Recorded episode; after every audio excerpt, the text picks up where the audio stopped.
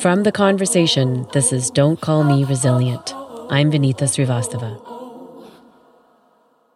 Nobody's going anywhere.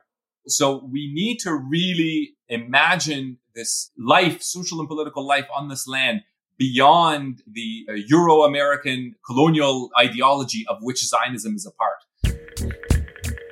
75 years ago, on May 15th, Palestinians were driven off their land to create the State of Israel in what Palestinians refer to as the Nakba. In Arabic, Nakba means catastrophe. About 750,000 people were violently forced from their homes that day. And in the decades after, tens of thousands of others were murdered and displaced.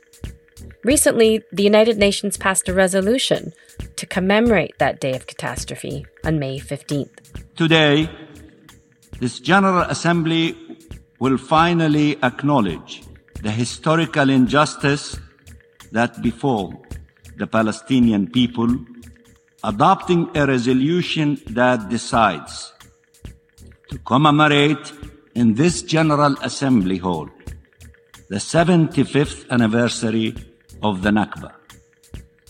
Our people deserve recognition of their plight, justice for the victims, reparation for their loss, and fulfillment of their rights. Why has the UN resolved to acknowledge this history now? Could it be tied to the recent surge in violence in the region? And does the recognition impact anything? Does it change how the conflict is viewed by Western powers, like Canada and the United States, who actually voted against the UN resolution? Joining me today to help unpack the meanings behind this resolution is Muhannad Ayyash, professor of sociology at Mount Royal University in Calgary. He specializes in settler colonial studies and Palestinian social movements. Thank you so much for taking the time for this discussion today, Muhannad. Thank you so much for having me. I really appreciate it. What did you think when you first heard about the UN's General Assembly passing of this resolution to commemorate the Nakba? My first reaction, of course, is to welcome it. Any time that the narrative of Palestinian dispossession is platformed, it's a welcome change because it, is so rare for Palestinians to be able to talk about their experiences of expulsion and displacement openly and honestly in an international uh, arena. As a Palestinian yourself, how did you feel about it? It's a welcome change. But as a Palestinian, you also immediately come to the question of, well, what does that change? That's inevitably the question that haunts all Palestinians. What is going to be done about our predicaments here and about our suffering? Are we closer to our aspirations for freedom and human and political rights? This decision does not, in fact, change things on the ground for us in the immediate term. And I really here want to contextualize why it is that Palestinians will feel that way.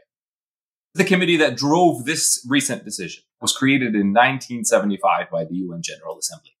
It expresses, and I quote here, its grave concern that no progress has been achieved towards A, the exercise by the Palestinian people of its inalienable rights in Palestine, including the right to self-determination without external interference and the right to national independence and sovereignty. In point B, the exercise by Palestinians of their inalienable right to return to their homes and property from which they have been displaced and uprooted. Let me go back to the first two words. Yeah. It expresses grave concern that no progress has been achieved in 1975. Yeah. There was, it was already a grave situation in 1975. Things are so much worse now in 2023. 50 years have gone by since 1975, approximately. And you're saying things have actually gotten worse. Worse. We're further removed from all those, those two goals that they mentioned. There's no movement whatsoever on the Palestinian right of return. In fact, there's more public discussion about how those refugees should just forget about it. Even the United Nations Relief and Works Agency, which was created to deal with the Palestinian refugees, that it should be defunded and completely outright removed, you know, Netanyahu himself is saying these things. So we're even further removed from that right to return of the Palestinians. And there's even less chance of a Palestinian statehood and sovereignty. Given what you're saying, which is that things have gotten worse in the 50 years, and that this committee has made these statements in 1975, why do you think this UN resolution is happening now? I presume that it's out of desperation that there's so little being done and talked about that they thought, well, we need to commemorate this event to, in order to get people to acknowledge the existence of Palestinians and their inalienable rights and the fact of their history and suffering. So you don't think that it has anything to do with recent push by Israeli settlement policies, which have potentially led to an increase in violence and there's also been reports of large Palestinian resistance movements, especially from youth. Absolutely. So if you read their report, which they presented the United Nations General Assembly before this decision was voted on, you'll see that they lay out a whole bunch of context issues that led to their call. Expansion of settlement is a huge one. The blockade, I would call it the siege of the Gaza Strip, they mention that how Israel designated six Palestinian NGOs as terrorist organizations, quote unquote. They name that. They do also name the increase in settler violence. They name the increase in Israeli forces violence committed against the Palestinian, which has intensified over the last few years. There's no doubt about that. The numbers show that. They mention the murder of Shireen Abu Akleh, how Israel is preventing Palestinians from their right to worship at Al-Aqsa. They name all of these things and others uh, as indicators of how much worse things have gotten. None of these violences that I just named are new. They've been happening for decades. Uh, but we, we need to talk about it as an intensification, not the addition of something brand new. So this right wing government, yes, it's the most extreme that Israel has ever had, but they're just intensifying what already existed.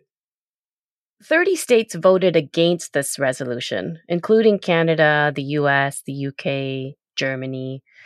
Let's talk about that a little and why you think that is the case. This comes as, as no surprise. The countries that you just listed, they're all North American and Western European countries. I'm sure there's a few other countries from other regions sprinkled in, but that's usually who always provides diplomatic cover to the Israeli state. And the reason is simple. The United States is an imperial power and it has an imperial hegemonic bloc in which Canada plays a role and is a part of. And so is Israel. I go back always to that quote from Biden in the 1980s when he said in Congress in a speech, if Israel didn't exist, we would have to invent it. And what he's referring to is that Israel serves American imperial interests. They prefer, of course, the term strategic interests, but it's imperial interests in the region. The Zionist project, in fact, allied itself with the British Empire. And without the British Empire, there would be no Israel. Connection between the British Empire and the Zionist movement was that it would enable a, a Jewish state in that region would enable uh, uh, the British Empire to advance its own imperial interests. After the collapse of the British Empire, the Americans took over that role slowly you know, Israel, for example, played a, a very important role in the American uh, uh, Cold War against the, the, Soviet Union, and then played an important role for the Americans in securing access to resources and markets in the region, so on and so forth. So over the years, that relationship has become very, very close. So there's no neutral arbiters here. The U.S. is an active participant in the dispossession and colonization of Palestinians and colonization of Palestine. So th- those votes don't surprise me because the United States will provide diplomatic cover to Israel at the UN and has been doing that for decades. We're talking about the US being part and parcel of this occupation. How did the critique of the occupation of Palestine become equated with anti Semitism? Most scholars will start to date that back into the 1960s, 1970s when you have the clear emergence of a strategy where Israeli government officials start to talk about this notion of the quote unquote new anti-Semitism, where they associate critiques of Israel and the naming of Israel as a apartheid state or a settler colonial state as anti-Semitic. all serious decolonial critiques of the Israeli state are to be posited as anti-Semitic so that they would be silenced and censored and marginalized. That effort has grown and developed over the years. It's now a full-fledged campaign uh, driven by the Israeli state and its allies to paint and cast all Palestinian critiques as anti-Semitic they'll always use the language of, oh, well, you know, you can, you can still criticize Israeli policy, but you can't call Israel a racist state. You can't call it a settler colonial state. Well, that's the whole critique, the Palestinian critique. That's the whole thing. That's the whole problem is that it is those things. They didn't resist the Zionist movement because it was Jewish. They resisted it because it was expelling them from their lands, displacing them, taking rights away, killing them, and so on. That's the core of the problem. It's settler colonialism. That's what is still the problem because the settler colonial project is not just some event that happened in the past. It's an ongoing structure. It's still happening today. When I was looking at pictures of past Nakba days in, in various places around the, the world, this doesn't just get commemorated in in Palestine, but also in places where Palestinians are living. But one of the things, the symbols is that big key this idea that the the right to go back to your home the key to your home becomes so important. Absolutely and many palestinian refugees held on to their key and still hold on to their key. They've passed it down to different generations as you mentioned you know there's approximately 750,000 palestinians were expelled from their homes and lands in 1948 never to see those lands again the numbers of their descendants are now approximately 7 million Palestinian refugees worldwide. There are, with the United Nations uh, Relief and Works Agency, over 5.3 million Palestinian refugees are still registered. And this is one of the largest and longest suffering group of refugees in the world and they still have not given up on their inalienable right to return to their lands and homes, as the UN General Assembly declared in its resolutions in the 1970s. This is the crux of the problem, and the whole charge of anti-Semitism against Palestinians who are simply declaring their right to narrate their experiences of violence and suffering and their aspirations for freedom and liberation from a substantive standpoint, I think it's it's ludicrous the charge of anti-Semitism against it. But unfortunately, it, it is effective. That, that, that those strategies are effective and they do work. And especially within the uh, Canadian context, American context, British context, most people, even if they do know that it's a disingenuous charge, they'll go along with it because they don't think there's anything to gain from Palestinian freedom there is a real sense out there in the majority mainstream society, in Canadian society and beyond, that Palestinian freedom is not something worth fighting for because it doesn't add anything to the interests of the Canadian state. In fact, it might be against the interests of the Canadian state for Palestinians to achieve their freedom. Because if settler colonialism is defeated there, it might be defeated here. It might be defeated elsewhere. The imperial project becomes undone from within. You know, so so there is actually an invested strategic interest to in Canadian uh, state politics and in, um, certainly in American state politics to to forbid Palestinians from achieving their freedom. Because it has implications for a changed narrative, and and that changed narrative about settler colonialism, you think has implications for Canada as well. It has implications for Canada, and it also has implications for the imperial project itself you know, the American empire started through settler colonialism. And of course, since settler colonialism is ongoing, that's what still enables the American empire to grow and expand. So any challenge to that colonial hegemony and discourse and that racialized way of thinking, that white supremacy that still guides much of our existence, social and political existence today, any challenge to it anywhere is suppressed by the imperial uh, forces. Let's talk about that. Do you think this UN resolution impacts the narrative of what's happening at all? Do you think it could have some impact on the way that the story is told or talked about? So let me just go back a little bit here. Back to 2021 in the spring of 2021, where there was a discernible change in the narrative through uh, the really impressive work of Palestinian activists and journalists on the ground using social media to tell the Palestinian story directly to people, there was a change in the narrative. People were no longer buying the mainstream talking points of Israel is just defending itself. These are all Palestinian terrorists. They all deserve what they got. The attempt to displace Palestinians and take their homes. This is a real estate dispute. All of those kinds of talking points were really shattered by the presence on social media of, of Palestinian activists and, and, journalists. The demonstrations were, were quite significant, including in Canada. You know, Toronto had a huge demonstration in that spring of 2021.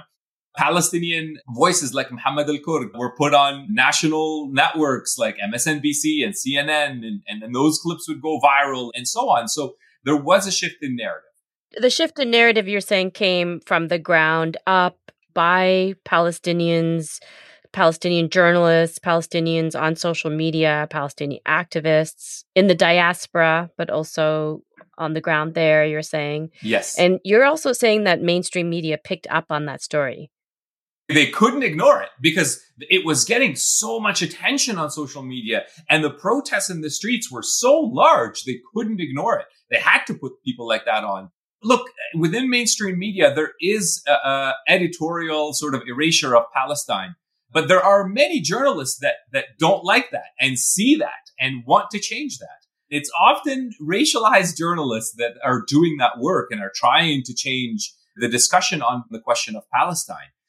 And, and the reason why it is usually racialized journalists, by the way, is because they don't buy into white supremacy and they see Palestinians as human beings. You really only have to do that.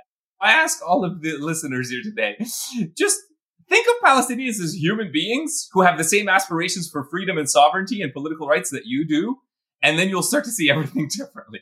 This is why racialized journalists tend to see the Palestinian struggle for what it is because they don't accept the idea that Palestinians are not human.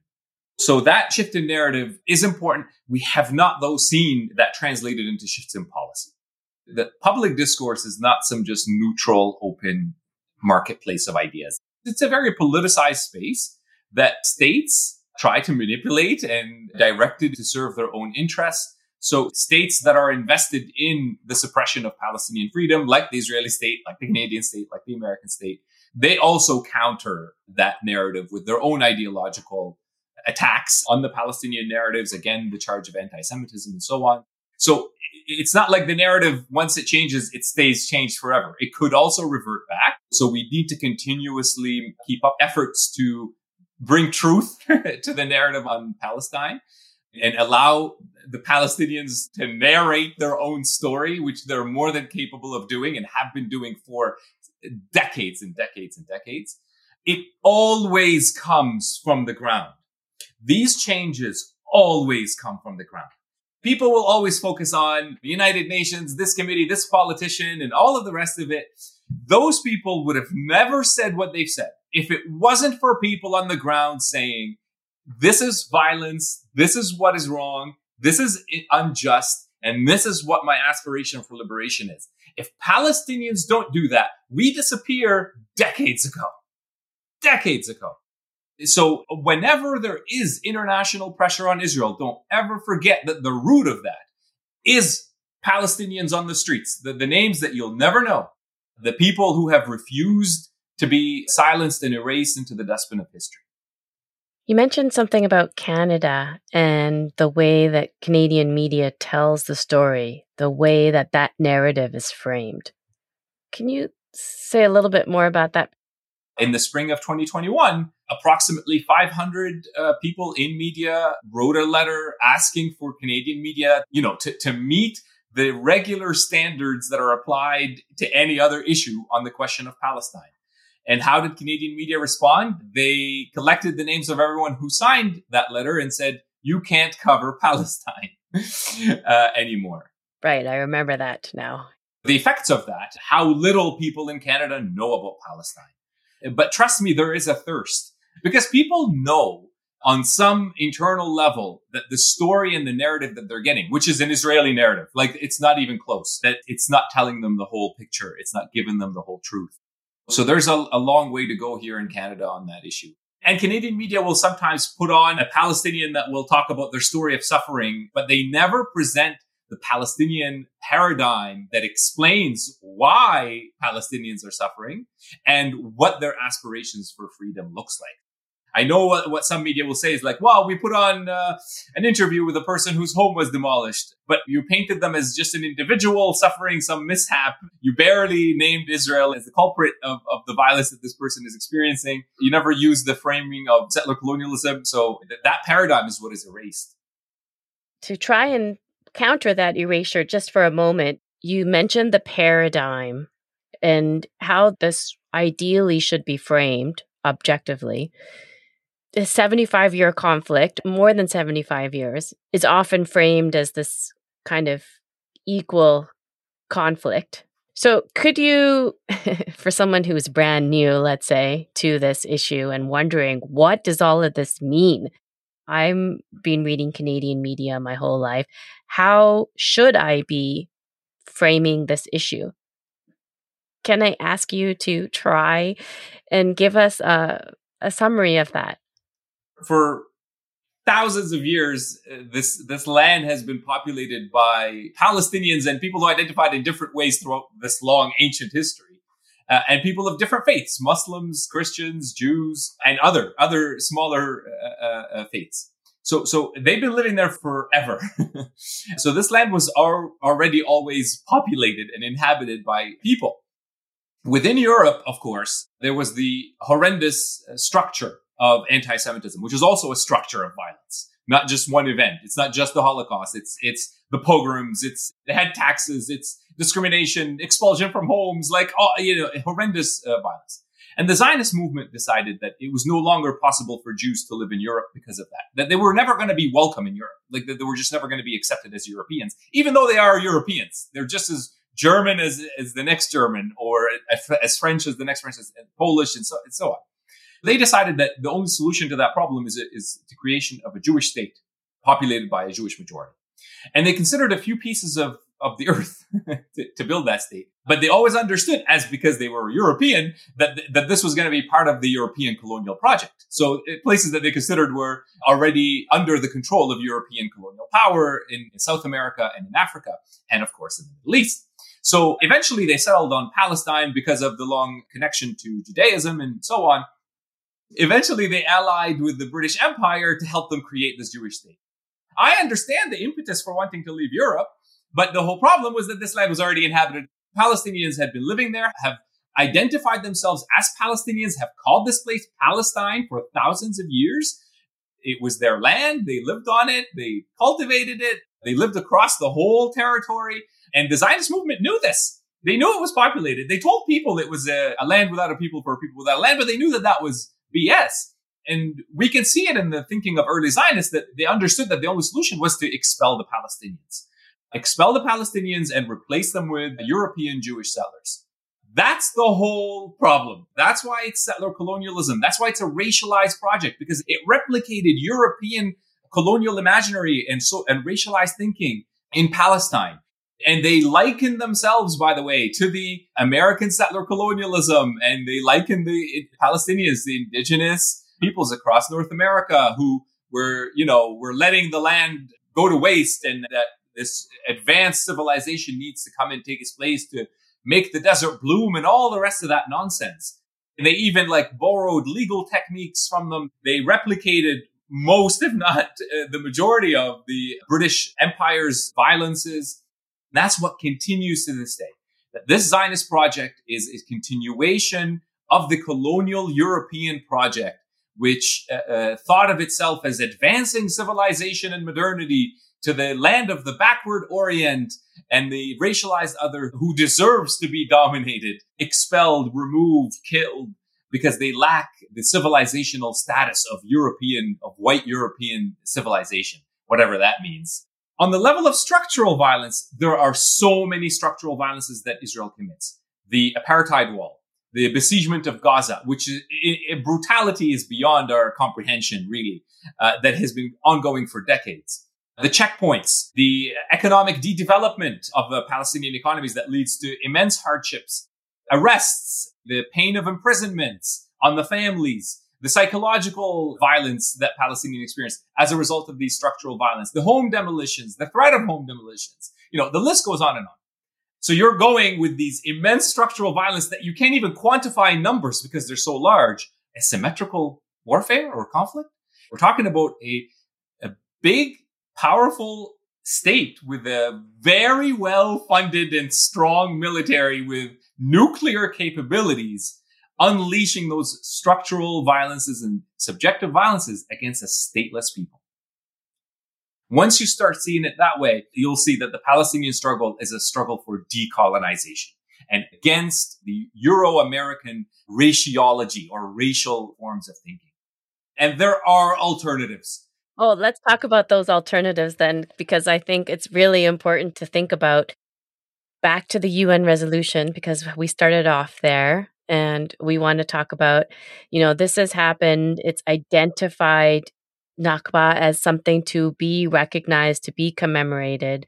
And you're saying, well, okay, so how do we build on this and what needs to happen? This is when we get into some tricky territory when we talked about the two state solution, because the report and the UN still stands by the idea of a two state solution. The problem with that is Israel doesn't want it. And the reality on the ground has become such that it is very difficult to uh, implement a two state solution where the Palestinian state would actually be a real state. The Israeli government, by the way, has never agreed to full Palestinian sovereign statehood. And practically speaking, that looks impossible to me right now. You, you know, the Gaza Strip is, is, separated from the West Bank, from East Jerusalem. The West Bank itself and East Jerusalem are separated. The, there's fragmentation within the West Bank to a, a very high degree but there are alternatives. You know, Palestinian scholars, Israeli scholars, and other scholars who are interested in justice and decolonization have looked at the one state solution. And there are varying models that you can adopt within that one state solution, whether it's a confederal state, a binational state. There is a rich discourse out there that one can engage with to get a better understanding of what an alternative solution might be. There are, of course, other scholars who argue for a no state solution, scholars who are opposed to the state structure itself, that argue that a different mode of social and political organization is needed. Me, myself, I lean towards a, a, a concept that I'm still developing and it's under review in my book, uh, uh, but, but a notion of decolonial sovereignties. It would shift us the discussion a little bit away from the state structure and focus on the, I think, more important question of sovereignty and I understand sovereignty here not in the American, Euro-American sense of sovereignty, but in the sense of a intimate relationship that people form with the land, like their basic understanding of what is my relationship to the land and what is my relationship to other people. To me, that kind of discussion, which is very substantive and exists in all human societies, is what the word sovereignty really means for me. And I think if we shift our, our attention to that, then we can actually come up with some really, uh, you know, I would say, you know, transformative, revolutionary ways of, of reimagining what life will look like on this land for both Palestinians and Israelis. Nobody's going anywhere. So we need to really imagine this life, social and political life on this land beyond the uh, Euro-American colonial ideology of which Zionism is a part and we need to rethink some fundamental questions about our relationship to the land and our relationship to each other and what that means. There are no shortage of alternatives and people thinking about alternatives. They haven't reached the mainstream. That's the issue. But that doesn't mean that people can't go and dig them out and find them out and engage themselves and bring the pressure on politicians and these institutions to make the necessary changes. Because the track that we are on can only lead to one place. And that is another Nakba, another mass expulsion of the Palestinians. All the signs are there that that would be the inevitable outcome of the road that we're on. But that won't end the story because we already saw what those 7 million Palestinian refugees are doing. They're not giving up. What do you think another Nakba that those Palestinians will give up? Never.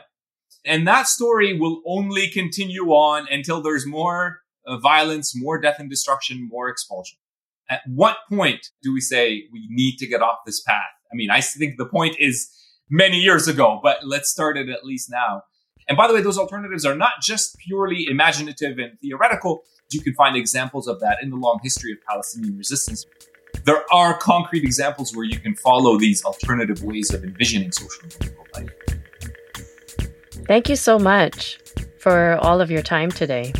Thank you. I really appreciate it. I really enjoyed my conversation with you. Thank you. That's it for this episode of Don't Call Me Resilient. Thank you to Professor Muhannad Ayyash for taking the time to discuss the Nakba. There was a lot to take in during this convo, and if you'd like to know more, I've dropped some of the resources into the show notes, as well as some other further reading from theconversation.com. If you want to have a conversation with me about what you heard, reach out. I'm on Twitter at Write Vinita. That's W R I T E V I N I T A. And tag our producers at Conversation CA so they can join in. Use the hashtag Don't Call Me Resilient. If you like what you heard today, great news because we'll be back next week. In the meantime, consider sharing this pod with a friend or family member or drop a review on the podcast app that you use. And if you haven't done this already, please give us a follow on whatever podcast app you're using. It means you won't miss an episode. Finally, if you have ideas about news stories that you would love to hear us cover, we'd especially like to hear from you. Email us at dcmr at theconversation.com. Don't Call Me Resilient is a production of The Conversation Canada. This podcast was produced in partnership with the Journalism Innovation Lab. The lab is funded by the Social Sciences and Humanities Research Council of Canada. The series is produced and hosted by me, Vinita Srivastava. Boke Saisi is our producer. Ollie Nicholas is our assistant producer and student journalist. Jennifer Moroz is our consulting producer. Our audio editor is Ramatullah Sheikh. Atika Kaki is our audience development and visual innovation consultant. And Scott White is the CEO of The Conversation Canada. And if you're wondering who wrote and performed the music we use on the pod, that's the amazing Zaki Ibrahim. The track is called Something in the Water.